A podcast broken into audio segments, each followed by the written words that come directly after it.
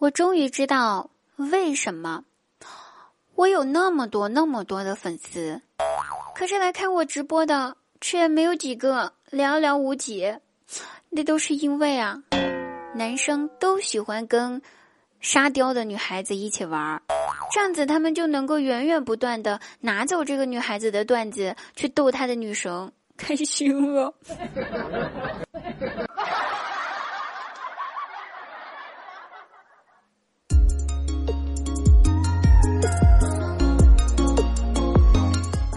好，依然是滴答姑娘，开心听滴答，不开心更要听滴答。滴答姑娘每天晚上八点都会在喜马拉雅直播间开启直播，现场连麦互动，百首经典曲目翻唱，期待您的到来哦，我们不见不散。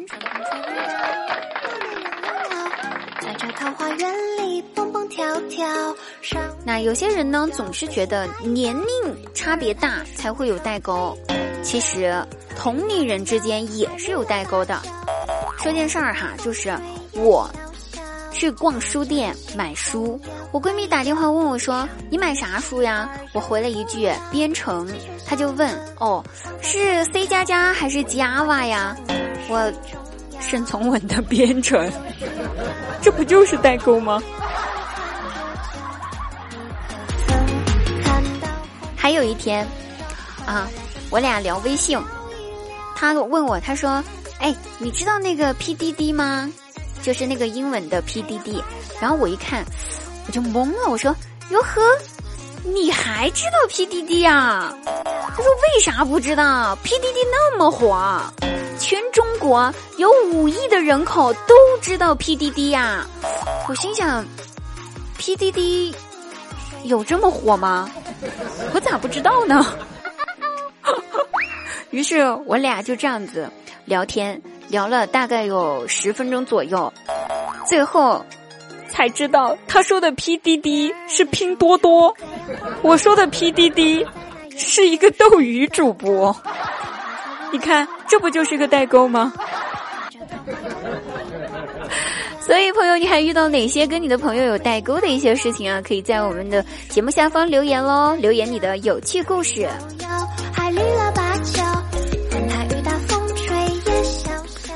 张大鸟的儿子呢？张小鸟考试数学，哼，考了个怎么讲呢？十八分。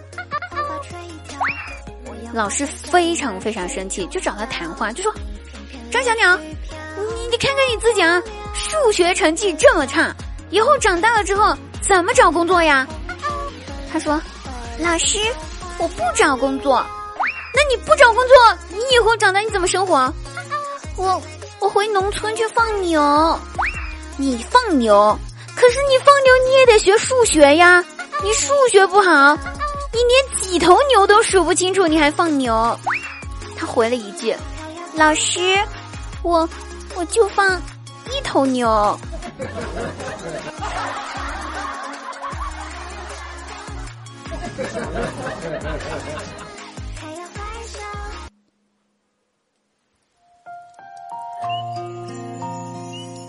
那张大鸟他们一家三口呢，晚上吃了火锅，谁知道半夜张小鸟就开始上吐下泻，估计是吃坏了肚子，就连夜呢送到医院去了。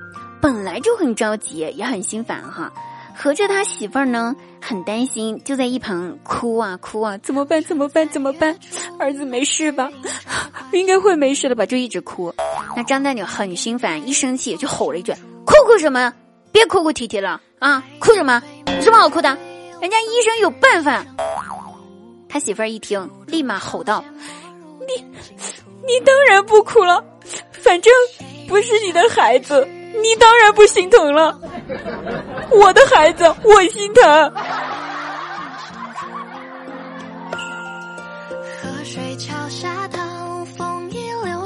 好了，亲爱的朋友们，我们本期节目结束啦，下期再会哦！记得直播间不见不散。I